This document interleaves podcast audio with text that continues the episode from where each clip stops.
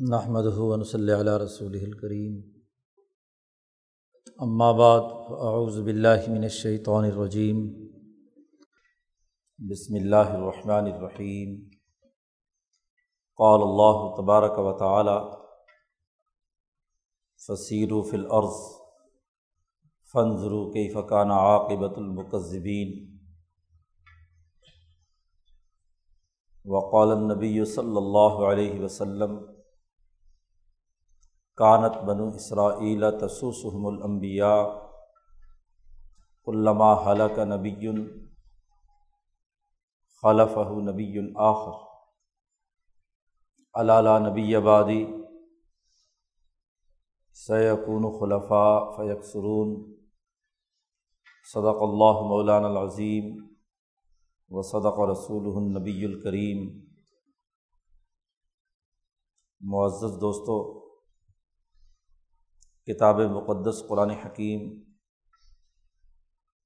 انسانی عقل و شعور کو ایک واضح اور دو ٹوک رہنمائی دیتی ہے۔ قرآن حکیم کے مخاطب عقل مند اور باشعور لوگ ہوتے ہیں۔ جو لوگ اللہ کی آیات پر غور و فکر کرتے ہیں گرد و پیش کے حقائق کا جائزہ لیتے ہیں اور اپنی زندگی کو دنیا میں بھی بہتر بنانے اور آخرت میں کامیاب بنانے کے نقطۂ نظر سے غور و فکر سے کام لیتے ہیں۔ قرآن حکیم کی چند آیات میں ہی احکامات الہیہ بیان کیے گئے ہیں۔ قرآن حکیم کے زیادہ تر حصہ غور و فکر کی دعوت پر مشتمل ہے کہ گرد و پیش کے حقائق کا جائزہ لیا جائے، عقل و شعور کی اساس پر سوسائٹی کا تجزیہ کیا جائے، فہم و بصیرت حاصل کی جائے، صحیح اور غلط میں تمیز پیدا کی جائے۔ حق اور باطل میں فرق کر کے حق کی حمایت اور باطل سے علیحدگی کا اختیار کرنا قرآن حکیم کے بنیادی موضوعات میں سے حق کا انکار کرنا یا حقائق کو مسق کرنا اپنی ذاتی خواہشات اور تمناؤں کے مطابق رائے بنا لینا قرآن حکیم کے نزدیک بہت بڑی معیوب بات ہے۔ قرآن حکیم کی ایک بڑی صفت جو قرآن نے بار بار بیان کی ہے وہ فرقان۔ فرقان کہتے ہیں اسے کہ جو حق و باطل میں تمیز کی صلاحیت کرتا ہے، فرق پیدا کرتا ہے۔ حق و باطل کے درمیان فرق کا پیدا کرنا یہ قرآن کی بنیادی تعلیم ہے۔ گرد و پیش کے حقائق سچ اور جھوٹ، ان میں فرق و امتیاز نہ پیدا کیا جائے۔ سب کو ایک ہی لاٹھی سے ہانکا جائے۔ سبھی کو درست سمجھا جائے۔ یا سبھی کو باطل سمجھا جائے۔ یہ قرآن نقطۂ نظر سے ایک مسلمان کے شاع نشان نہیں ہے۔ مسلمان جو کتاب مقدس قرآن حکیم پر ایمان رکھتا ہے، اس کی بنیادی ذمہ داری صحیح اور غلط میں تمیز پیدا کرنے کی، اہلیت اور صلاحیت پیدا کرے فرق و امتیاز پیدا کرے کہ صحیح کیا ہے، غلط کیا ہے۔ حق کیا ہے، باطل کیا ہے۔ نیکی کیا ہے، بدی کیا ہے۔ سچائی کیا ہے، جھوٹ کیا ہے۔ کامیابی کس میں ہے اور ناکامی کن امور میں ہے؟ جو مسلمان یہ فرق اور امتیاز برقرار نہیں رکھتا اور سبھی کو درست یا سبھی کو باطل سمجھتا ہے، وہ دراصل قرآن حکیم کی تعلیمات پر عامل نہیں ہے۔ اور یہ فرق و امتیاز بنیادی طور پر انسانی عقل کا کمال ہوتا ہے۔ قرآن عقل کو سیکل کرتا ہے، شعور میں بلندی پیدا کرتا ہے۔ گرد و پیش کے حقائق کا جائزہ لینے کی صلاحیت و استعداد پیدا کرتا ہے۔ نفس انسانی فرق و امتیاز نہیں کرتا۔ وہ تو جو کچھ اس کی عقل کہہ دے، جو کچھ اس کا دل کہے، اس پر عمل کرتا ہے۔ دل کی رہنمائی بھی اس کی عقل سے ہوتی ہے۔ تو عقل و شعور کو بلند کرنا، اسے سیکل کرنا، اس میں اعلیٰ درجے کی صلاحیت پیدا کرنا، یہ مسلمان کی کامیابی کی ضمانت ہے۔ اور اگر عقل کا استعمال بند کر دیا جائے، شعور مار دیا جائے، حقائق مس کر دیے جائیں گرد و پیش کے حالات کا خود ساختہ تصوراتی تخیل قائم کر لیا جائے۔ تو سوائے مایوسی، ذلت اور رسوائی کے اور کچھ نہیں۔ قرآن حکیم نے جن لوگوں کی اتباع کی دعوت دی ہے امبیا علیہم السلام ہوں یا ان کے متبعین، ان کی بنیادی خصوصیت یہی عقل ہے، یہی سمجھ بوجھ ہے، یہی فرقان کی صلاحیت کہ اپنے گرد و پیش کے حقائق کا درست تجزیہ کرنے کے لیے وہ اپنی علمی، عقلی اور فکری صلاحیتوں کو بروئے کار لاتے ہیں۔ حضور اقدس صلی اللہ علیہ وسلم کے بعد سب سے عقل الناس ابو بکر صدیق۔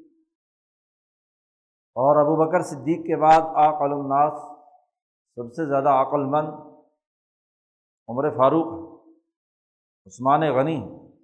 علی المرتضیٰ ہے صحابہ میں سے وہ لوگ جنہوں نے حکمرانی کی ہے، انسانی سوسائٹی کی تعمیر و تشکیل میں کردار ادا کیا ان میں قرآن کا یہ وصف اعلیٰ ترین درجے میں پایا جاتا ہے کہ وہ فرق کرتے ہیں حق اور باطل اس لیے قرآن حکیم نے بار بار اس بات کی دعوت دی ہے کہ زمین میں چلو پھرو سیرو فل عرض اولم یا سیرو فل عرض دوسری جگہ پر کہا گیا۔ کیا انہوں نے زمین میں سیر نہیں کی؟ گویا کہ قرآن دعوت دیتا ہے کہ زمین میں چلو پھرو، سیر کرو، گرد و پیش کے حالات معلوم کرو، حقائق کا جائزہ لو۔ اور پھر کھڑے کھوٹے کی تمیز پیدا کرنے کی اہلیت حاصل کرو۔ فن ضرور کہا ہے۔ غور و فکر کرو۔ دیکھو، نظر دوڑاؤ۔ زمین میں سیر و سیاحت بے وقوفوں اور احمقوں کی طرح نہیں۔ بس چلے پھرے اور گزر کر آ گئے کسی شہر میں جا رہے ہیں، کسی بازار میں گھوم رہے ہیں۔ کسی محلے میں جا رہے ہیں، کسی علاقے کا دورہ کر رہے ہیں۔ کہ جو کچھ وہاں سے سنی سنائی بات آ گئی، اسے قبول کر لیا۔ جو کچھ وہاں جھوٹے، سچے، ملغوبہ روایات سنی سنائی، وہ بات مان لی۔ نہیں، جائزہ لو۔ اور دیکھو کہ سچوں کو جھٹلانے والوں کا انجام کیا ہوا۔ قرآن نے ایک جگہ پر کہا مکذبین، سچوں کو جھٹلانے والے۔ ایک جگہ کہا کہ عاقبت المجرمین، مجرموں کی کیا سزا ہوئی؟ غور و فکر کی دعوت کے بعد قرآن حکیم نے گرد و پیش کے حقائق کا جائزہ لینے، تجزیہ کرنے کا حکم دیا ہے۔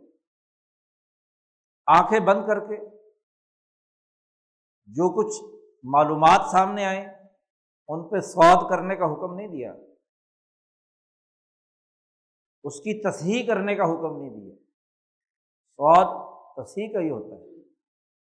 اس کی درستگی کو مان لینے کی بات نہیں ہے۔ جائزہ لینا ہے۔ حقائق کا ادراک کرنا ہے۔ پھر دیکھنا ہے کہ انجام خرابی اور تباہی اور بربادی کا کیا ہوا۔ سچوں کو جٹلانے والوں کے نتائج کیا نکلے؟ اور خاص طور پر اس قوم کو تو بہت زیادہ غور و فکر کی ضرورت ہے کہ وہ اپنے گرد و پیش کے حقائق، تاریخی حقائق خاص طور پر اس کا جائزہ لے کہ ان کی دھرتی کی حالت کیا رہی؟ سوسائٹی میں کون کون سی وہ خرابیاں پیدا کی گئیں؟ جس کے نتیجے میں مجرموں والا انجام ہو رہا جٹلانے والوں کی طرح کی سزائیں مل رہی ہیں۔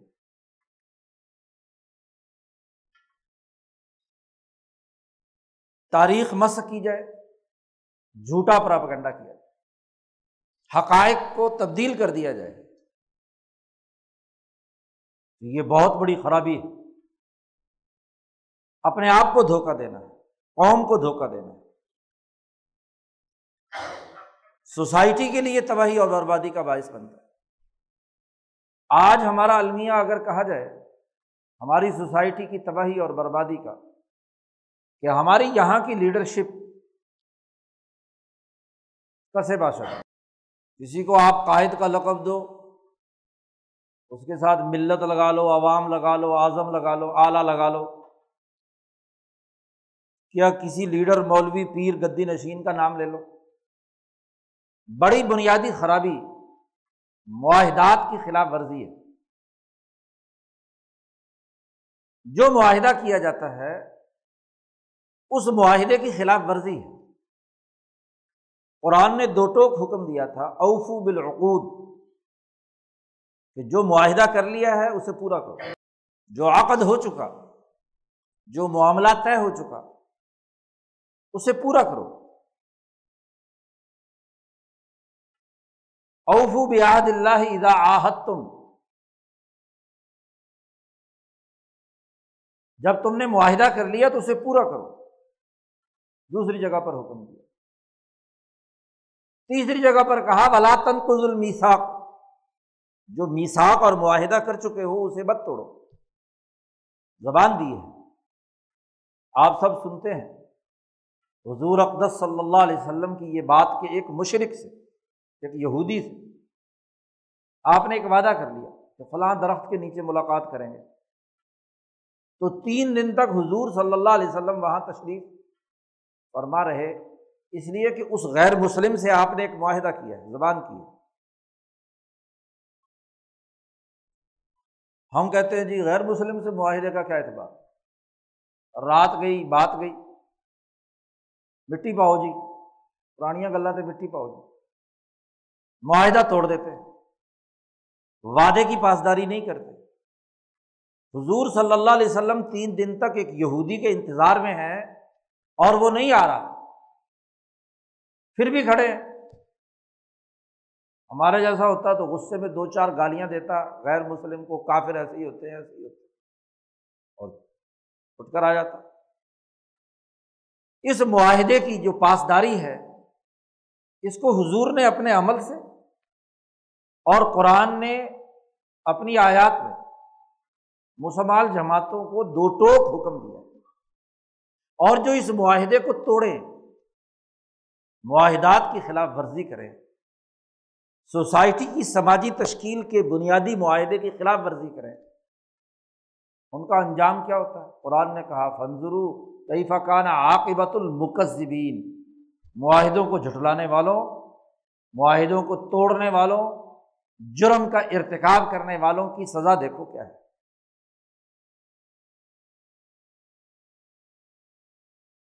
پاکستان کی اس سیاست کا اگر انیس سو چھ سے لے کر اب تک جائزہ لیا جائے، تو ماشاء اللہ یہاں کے لیڈروں کا سوائے معاہدے توڑنے کے اور کوئی کام نہیں۔ کوئی ایک معاہدہ بتا دیجیے کہ جس کی مکمل پاسداری انہوں نے کی۔ معاہدے کرتے ہیں، توڑتے ہیں۔ معاملات طے کرتے ہیں، اسے توڑ دیتے ہیں۔ اور کہتے ہیں جی سیاسی وعدے ہیں یہ تو۔ سیاسی معاہدے ہیں۔ یہ کوئی قرآن و حدیث ہوتے ہیں۔ توڑ دیا جائے۔ ابھی سندھ کے اس سفر میں پاکستان کی ایک مشہور ریاست خیر پور میرس اس کے محلات دیکھنے، اس کی لائبریری دیکھنے کا موقع ملا۔ اس وقت جو موجودہ وہاں کا نواب، بیچارہ بے ملکی نوابی ہے کیونکہ نوابی چھین لی گئی۔ اس کے ساتھ ایک ایگریمنٹ کیا آپ نے۔ پاکستان، ہندوستان ایک معاہدے کے تحت وجود میں آیا تھا۔ اور اس میں ریاستوں کو اختیار دیا گیا تھا کہ وہ دونوں میں سے کسی ملک کے ساتھ معاہدہ کر رہے ہیں۔ معاہدہ کر کے شریک ہو جائے پاکستان سے الحاق کر لیں یا ہندوستان سے الحاق؟ تو ریاست خیر پور نے بھی انیس سو اکاون میں پاکستان کے ساتھ الحاق کی دستاویزات تیار کی اور دونوں طرف سے باقاعدہ معاہدہ طے پایا۔ اور اس معاہدے کے تحت واضح طور پر اس کی شکوں میں موجود ہے کہ پاکستان اس ریاست میں صرف تین باتوں کا اختیار رکھتا ہے۔ خارجہ امور دفاعی معاملات، کرنسی اور مواصلات۔ اس کے علاوہ کسی معاملے میں پاکستان کو اس ریاست میں مداخلت کا کوئی حق نہیں۔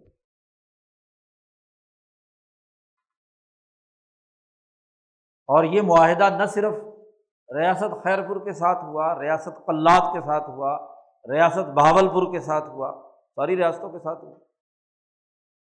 باقی تمام انتظامی نظم و نسق میں وہاں کی ریاستوں کے جو حکمران ہیں، وہ آزاد ہوں۔ معاہدہ کرتے ہیں، دستخط کر رہے ہیں آپ۔ آپ کے وزیر اعظم ملک کے وزیر اعظم کے دستخط معاہدہ ہے، عہد کیا ہے۔ لیکن اگر اس معاہدے میں کوئی تبدیلی کرنی ہے تو دونوں باہمی رضامندی سے کریں گے۔ یہ بھی اس معاہدے کی شکل انہوں نے اپنی لائبریری میں، اس محل میں وہ پورا کا پورا معاہدہ لگا رکھا ہے۔ لیکن کیا ہوا؟ آج اس معاہدے کی دھجیاں بکھیر دی گئی۔ وہ ریاستیں جو اپنے زمانے میں انتظامی نظم و نسق، امن، عدل، تعلیم، سوسائٹی کے مسائل حل کرنے میں مثالی تھی اس وقت جو ضلع خیر پور ہے، اس پر مشتمل یہ ریاست تھی۔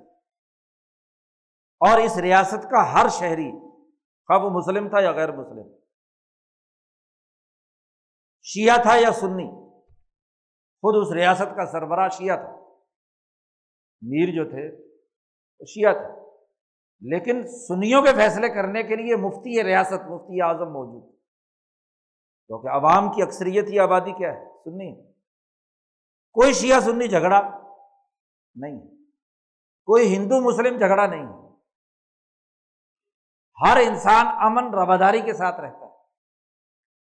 اور آج ماشاء اللہ اسی خیر پور کا چیف منسٹر سندھ ہے۔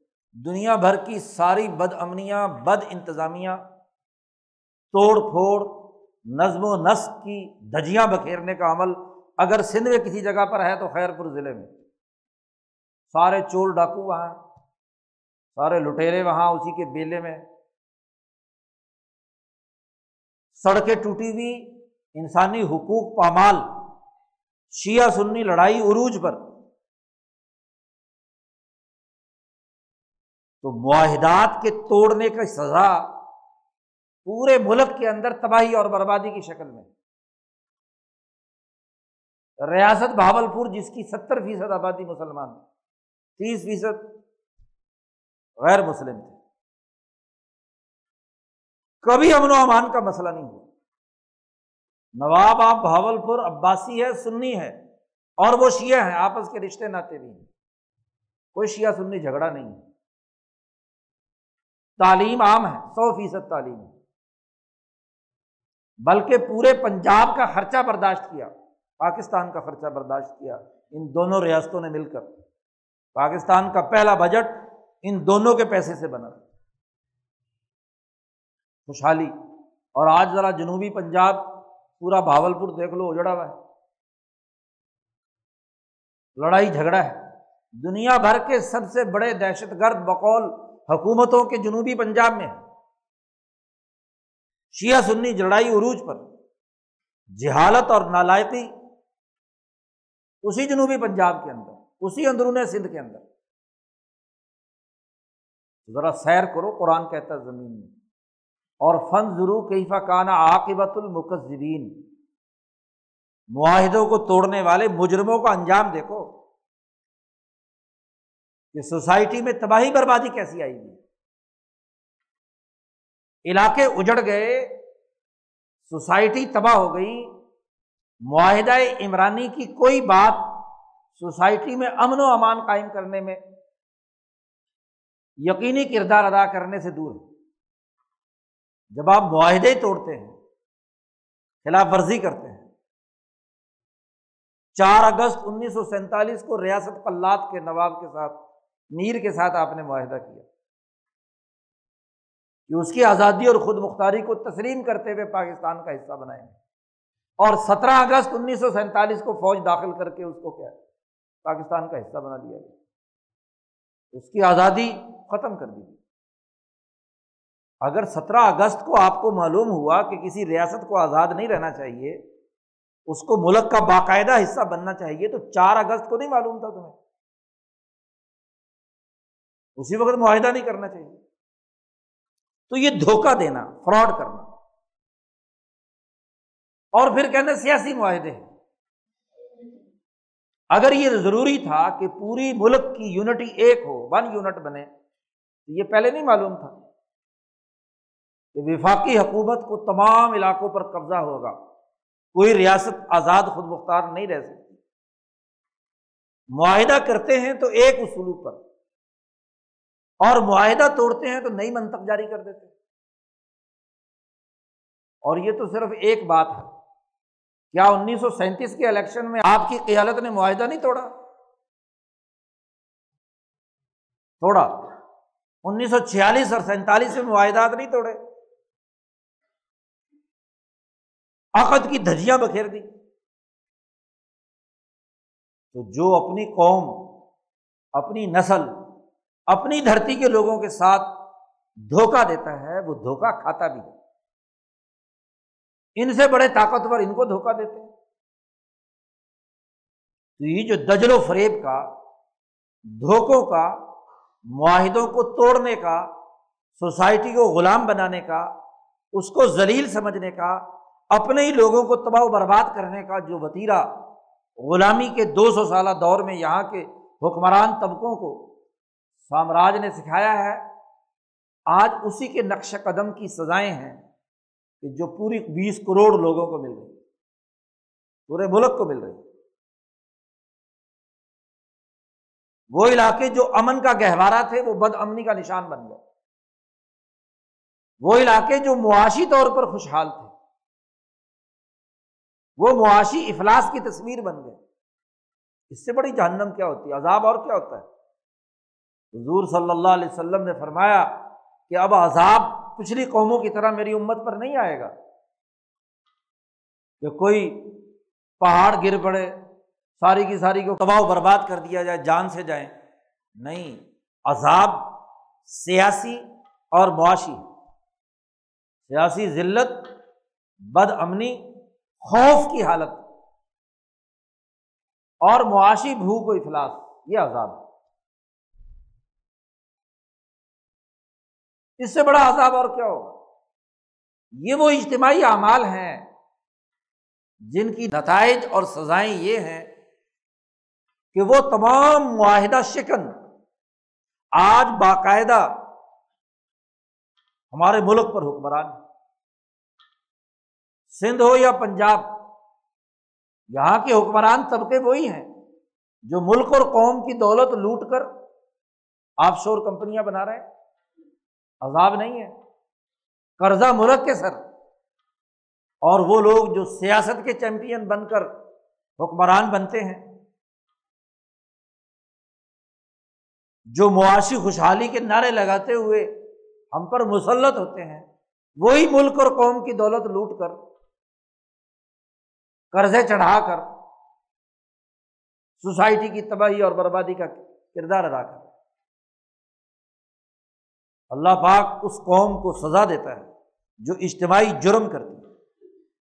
عقل و شعور سے آری ہوتی ہے۔ سمجھ بوجھ ختم ہو جاتی ہے۔ جھوٹ کو سچ بناتے ہیں۔ آپ کسی بھی بیوروکریٹ سے پوچھ لو، کسی سیاست دان سے پوچھ لو کہ یہ ریاستوں سے کیے ہوئے معاہدے کیوں توڑے؟ جی پاکستان کے قومی سلامتی کا تقاضا تھا۔ یہ قومی سلامتی معاہدہ کرتے وقت کہاں تھی؟ اور پھر قومی سلامتی تو وہ ہو کہ جب اس معاہدے کو توڑ کر آپ جو نظام بنائیں، وہ سلامتی کا اس سے بہتر نظام دے۔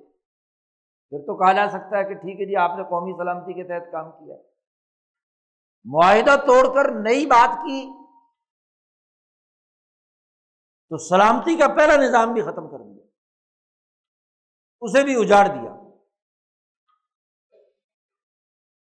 آج ہمیں تاریخ کا مطالعہ کرنا ہے، حقائق کا جائزہ لینا ہے۔ سچ اور جھوٹ میں تمیز پیدا کرنی ہے۔ جھوٹ بولنے والا آپ کا باپ ہی کیوں نہ ہو؟ آپ کا عزیز و اقاری بھی کیوں نہ ہو؟ قرآن نے کہا کون قوامین بالقست تم درست طور پر عدل و انصاف قائم کرنے والوں گواہی دینے والے بنو۔ اگرچہ یہ گواہی تمہارے والدین، تمہارے عزیز و اقارب تمہارے رشتے داروں کے خلاف ہی کیوں نہ ہو؟ اب یہ قرآن کی آیت منسوخ ہو گئی ہے۔ کہ والدین کے خلاف گواہی نہیں دی جا سکتی۔ قرآن نے تو کہا والدین کے خلاف بھی اگر سچی گواہی دینی پڑے تو دو۔ قائم کرو۔ جیسے والدین حقیقی ہوتے ہیں، ایسے والدین آپ کے قومی اور لیڈر اور قائد بھی تو ہوتے ہیں۔ یہ بھی تو اپنے آپ کو باپ کہتے ہیں۔ اپنے ان باپوں کے خلاف بھی گواہی دو۔ لیکن گواہی دینے کی ضرورت نہیں ہے۔ سچ کو سچ ماننا نہیں چاہتے۔ جھوٹ کو بطور سچ کے قبول کرنا چاہتے ہماری علمی دانشگاہیں، ہمارے فکری اور نظریاتی دانشور، ہمارے سیاسی لیڈر، ہمارے مذہبی رہنما سچ کو سچ نہیں کہنا چاہتے۔ حقائق کو تسلیم نہیں کرنا چاہتے۔ تو جو قوم جھوٹ کو بحیثیت مجموعی اپنا لے، اس کی سزا کیا ہے؟ یہی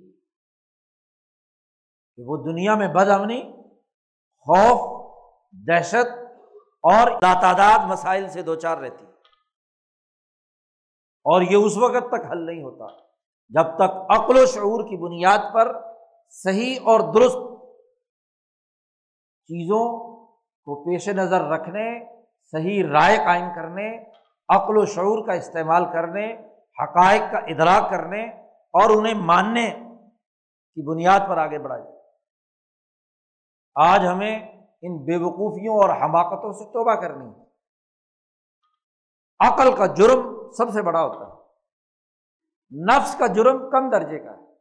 نفسانی جرائم پر تو بڑی تقریریں کی جاتی ہیں کہ نفس میں فلاں خواہش پیدا ہو گئی، فلاں گناہ کر لیا فلانا گناہ کر لیا۔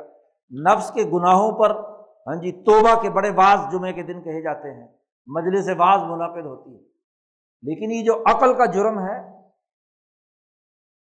یہ جو قلب کا جرم ہے، اس جرم کی توبہ کرنے کی ضرورت نہیں ہے۔ اس کے بارے میں کسی استغفار پڑھنے کی ضرورت نہیں ہے۔ اس کی احساس پر سچ اور جھوٹ میں تمیز پیدا کرنے کی ضرورت نہیں ہے۔ زیادہ ضرورت ہے۔ اور یاد رکھو، آخرت میں بھی اللہ پاک نے فرمایا ہے کہ میں عقل کی بنیاد پر فیصلہ کروں گا۔ عقل نے جو جرائم کیے ہوں گے، ان کی سزا سخت ترین ہوگی۔ اور جتنی عقل غلط فیصلے کرے گی، اتنی بڑی سزا آئے گی۔ اعمال میں وزن پیدا ہوتا ہے عقلی فیصلے سے، نظریے اور سوچ سے۔ عمل تو بسا اوقات بھول کے بھی ہو جاتا ہے۔ جسم کا عمل کا اعتبار نہیں ہے۔ وہ تو لغزش بھی ہو جاتی ہے۔ آدمی کا ارادہ نہیں ہوتا، نیت نہیں ہوتی، عقلی طور پر اس نے عزم نہیں کیا ہوتا۔ آدم سے غلطی ہوئی، اللہ نے کہا کہ غلطی ہوگی، بھول گیا آدم۔ ولم نجد لہو آزما ہم نے ان کے اندر اعظم اور ارادے کی پختگی نہیں پائی جو ابلیس نے دھوکہ دیا تھا۔ تو اللہ نے معاف کر دیا کیونکہ جسم کا عمل تھا، عقل کا اور قلب کا عمل نہیں تھا۔ اس لیے معاف کر دیا آدم کو۔ اور ابلیس کا جرم کیا تھا؟ عقل کا جرم تھا۔ اس کا نفس تو عبارت میں مشغول تھا، عبارت گزار تھا۔ عقل کا جرم تھا، اس نے کہا کہ یہ مٹی سے پیدا کیا ہے، میں آگ سے پیدا کیا ہوں۔ عقلی دلیل دی تھی نا۔ اور آگ اونچی ہوتی ہے، مٹی نیچی ہوتی ہے، میں اس کو کیسے سجدہ کروں؟ یہ عقلی جرم۔ اس لیے اس عقلی جرم کی سزا کیا ملی؟ کہ قیامت تک کے لیے اللہ نے کہا دیا نکل جاؤ یہاں لانا تھا تمہارے اوپر، عقلی جرم پر۔ جسمانی جرم پر اتنی بڑی سزا نہیں ہے۔ جسمانی جرم تو غلطی سے ہو جاتا ہے، بھول کے بھی ہو سکتا ہے۔ لیکن عقلی جرم سب سے بڑی خرابی کی بات۔ آج ہمارا المیہ یہ ہے کہ ہمارے واعظین جسمانی جرم پر تو بڑے واضح کہتے ہیں، لیکن عقلی جرائم نظریاتی اور فکری خرابی حقائق کو بس کرنے کے عمل کے خلاف کوئی مزاحمتی شعور نہیں، کوئی استغفار کی بات نہیں، کوئی اس جرم سے توبہ کا عمل نہیں۔ تو قرآن نے کہا، زمین میں سیر کرو، آنکھیں بند کر کے نہیں، عقل و شعور کھول حقائق کا جائزہ لو، گرد و پیش کا تجزیہ کرو اور جائزہ لو کہ یہ تباہی بربادی کیوں آئی ہے؟ کیوں یہ اجڑے دیار ہیں؟ کیوں یہ سڑکیں ٹوٹی ہوئی ہیں؟ پچاسی ارب روپیہ سندھ گورنمنٹ نے سڑکوں کو درست کرنے سیورج کو درست کرنے اور جناب والا وہاں کے شہری سہولیات کو فراہم کرنے کے لیے لیا اور پورے شہر، پورے سندھ میں گھوم جاؤ، ایک ٹیڈی پیسہ بھی کہیں خرچ کیا ہو۔ تو یہ جرم نہیں ہے۔ یہی تو ہے وہ بات جس کے بارے میں حضور نے فرمایا کہ تمہارے اعمال ہی تم پر حکمران ہوتے ہیں۔ تمہارے معاہدے تم نے جو انسانی معاملات کو تباہ و برباد کیا، ایسے جھوٹے لیڈروں کو اپنا رہنما بنایا انہیں کو ووٹ دیا انہیں کو نوٹ دیا انہیں سے تعلق قائم رکھا، اس کی سزا تو یہ ملنی ہے۔ آج اس ان عقلی جرائم سے توبہ کی ضرورت، برات کا اعلان کرنے کی ضرورت۔ حق کو حق سمجھنے، صحیح کو صحیح سمجھنے، سچائی کو سچائی سمجھنے کا ایک واضح اور شعوری نقطۂ نظر اپنانے کی ضرورت ہے۔ اپنی عقل کو درست کرنے کی ضرورت ہے۔ وہ دھوکہ نہ کھائے، نہ دھوکہ دے، نہ کسی کی اعلی کار بنے۔ درست فیصلے کرے اور درست نتائج پر پہنچ کر صحیح طور پر کردار ادا کرے۔ اللہ تعالیٰ سے دعا ہے کہ ہمیں عقل و شعور کی دولت نصیب فرمائے، جھوٹے لوگوں سے برات کا اعلان کرنے اور سچے لوگوں کی اتباع کرنے کی توفیق عطا فرمائے۔ وہ آخر الداوانہ الحمد للہ رب العالمین۔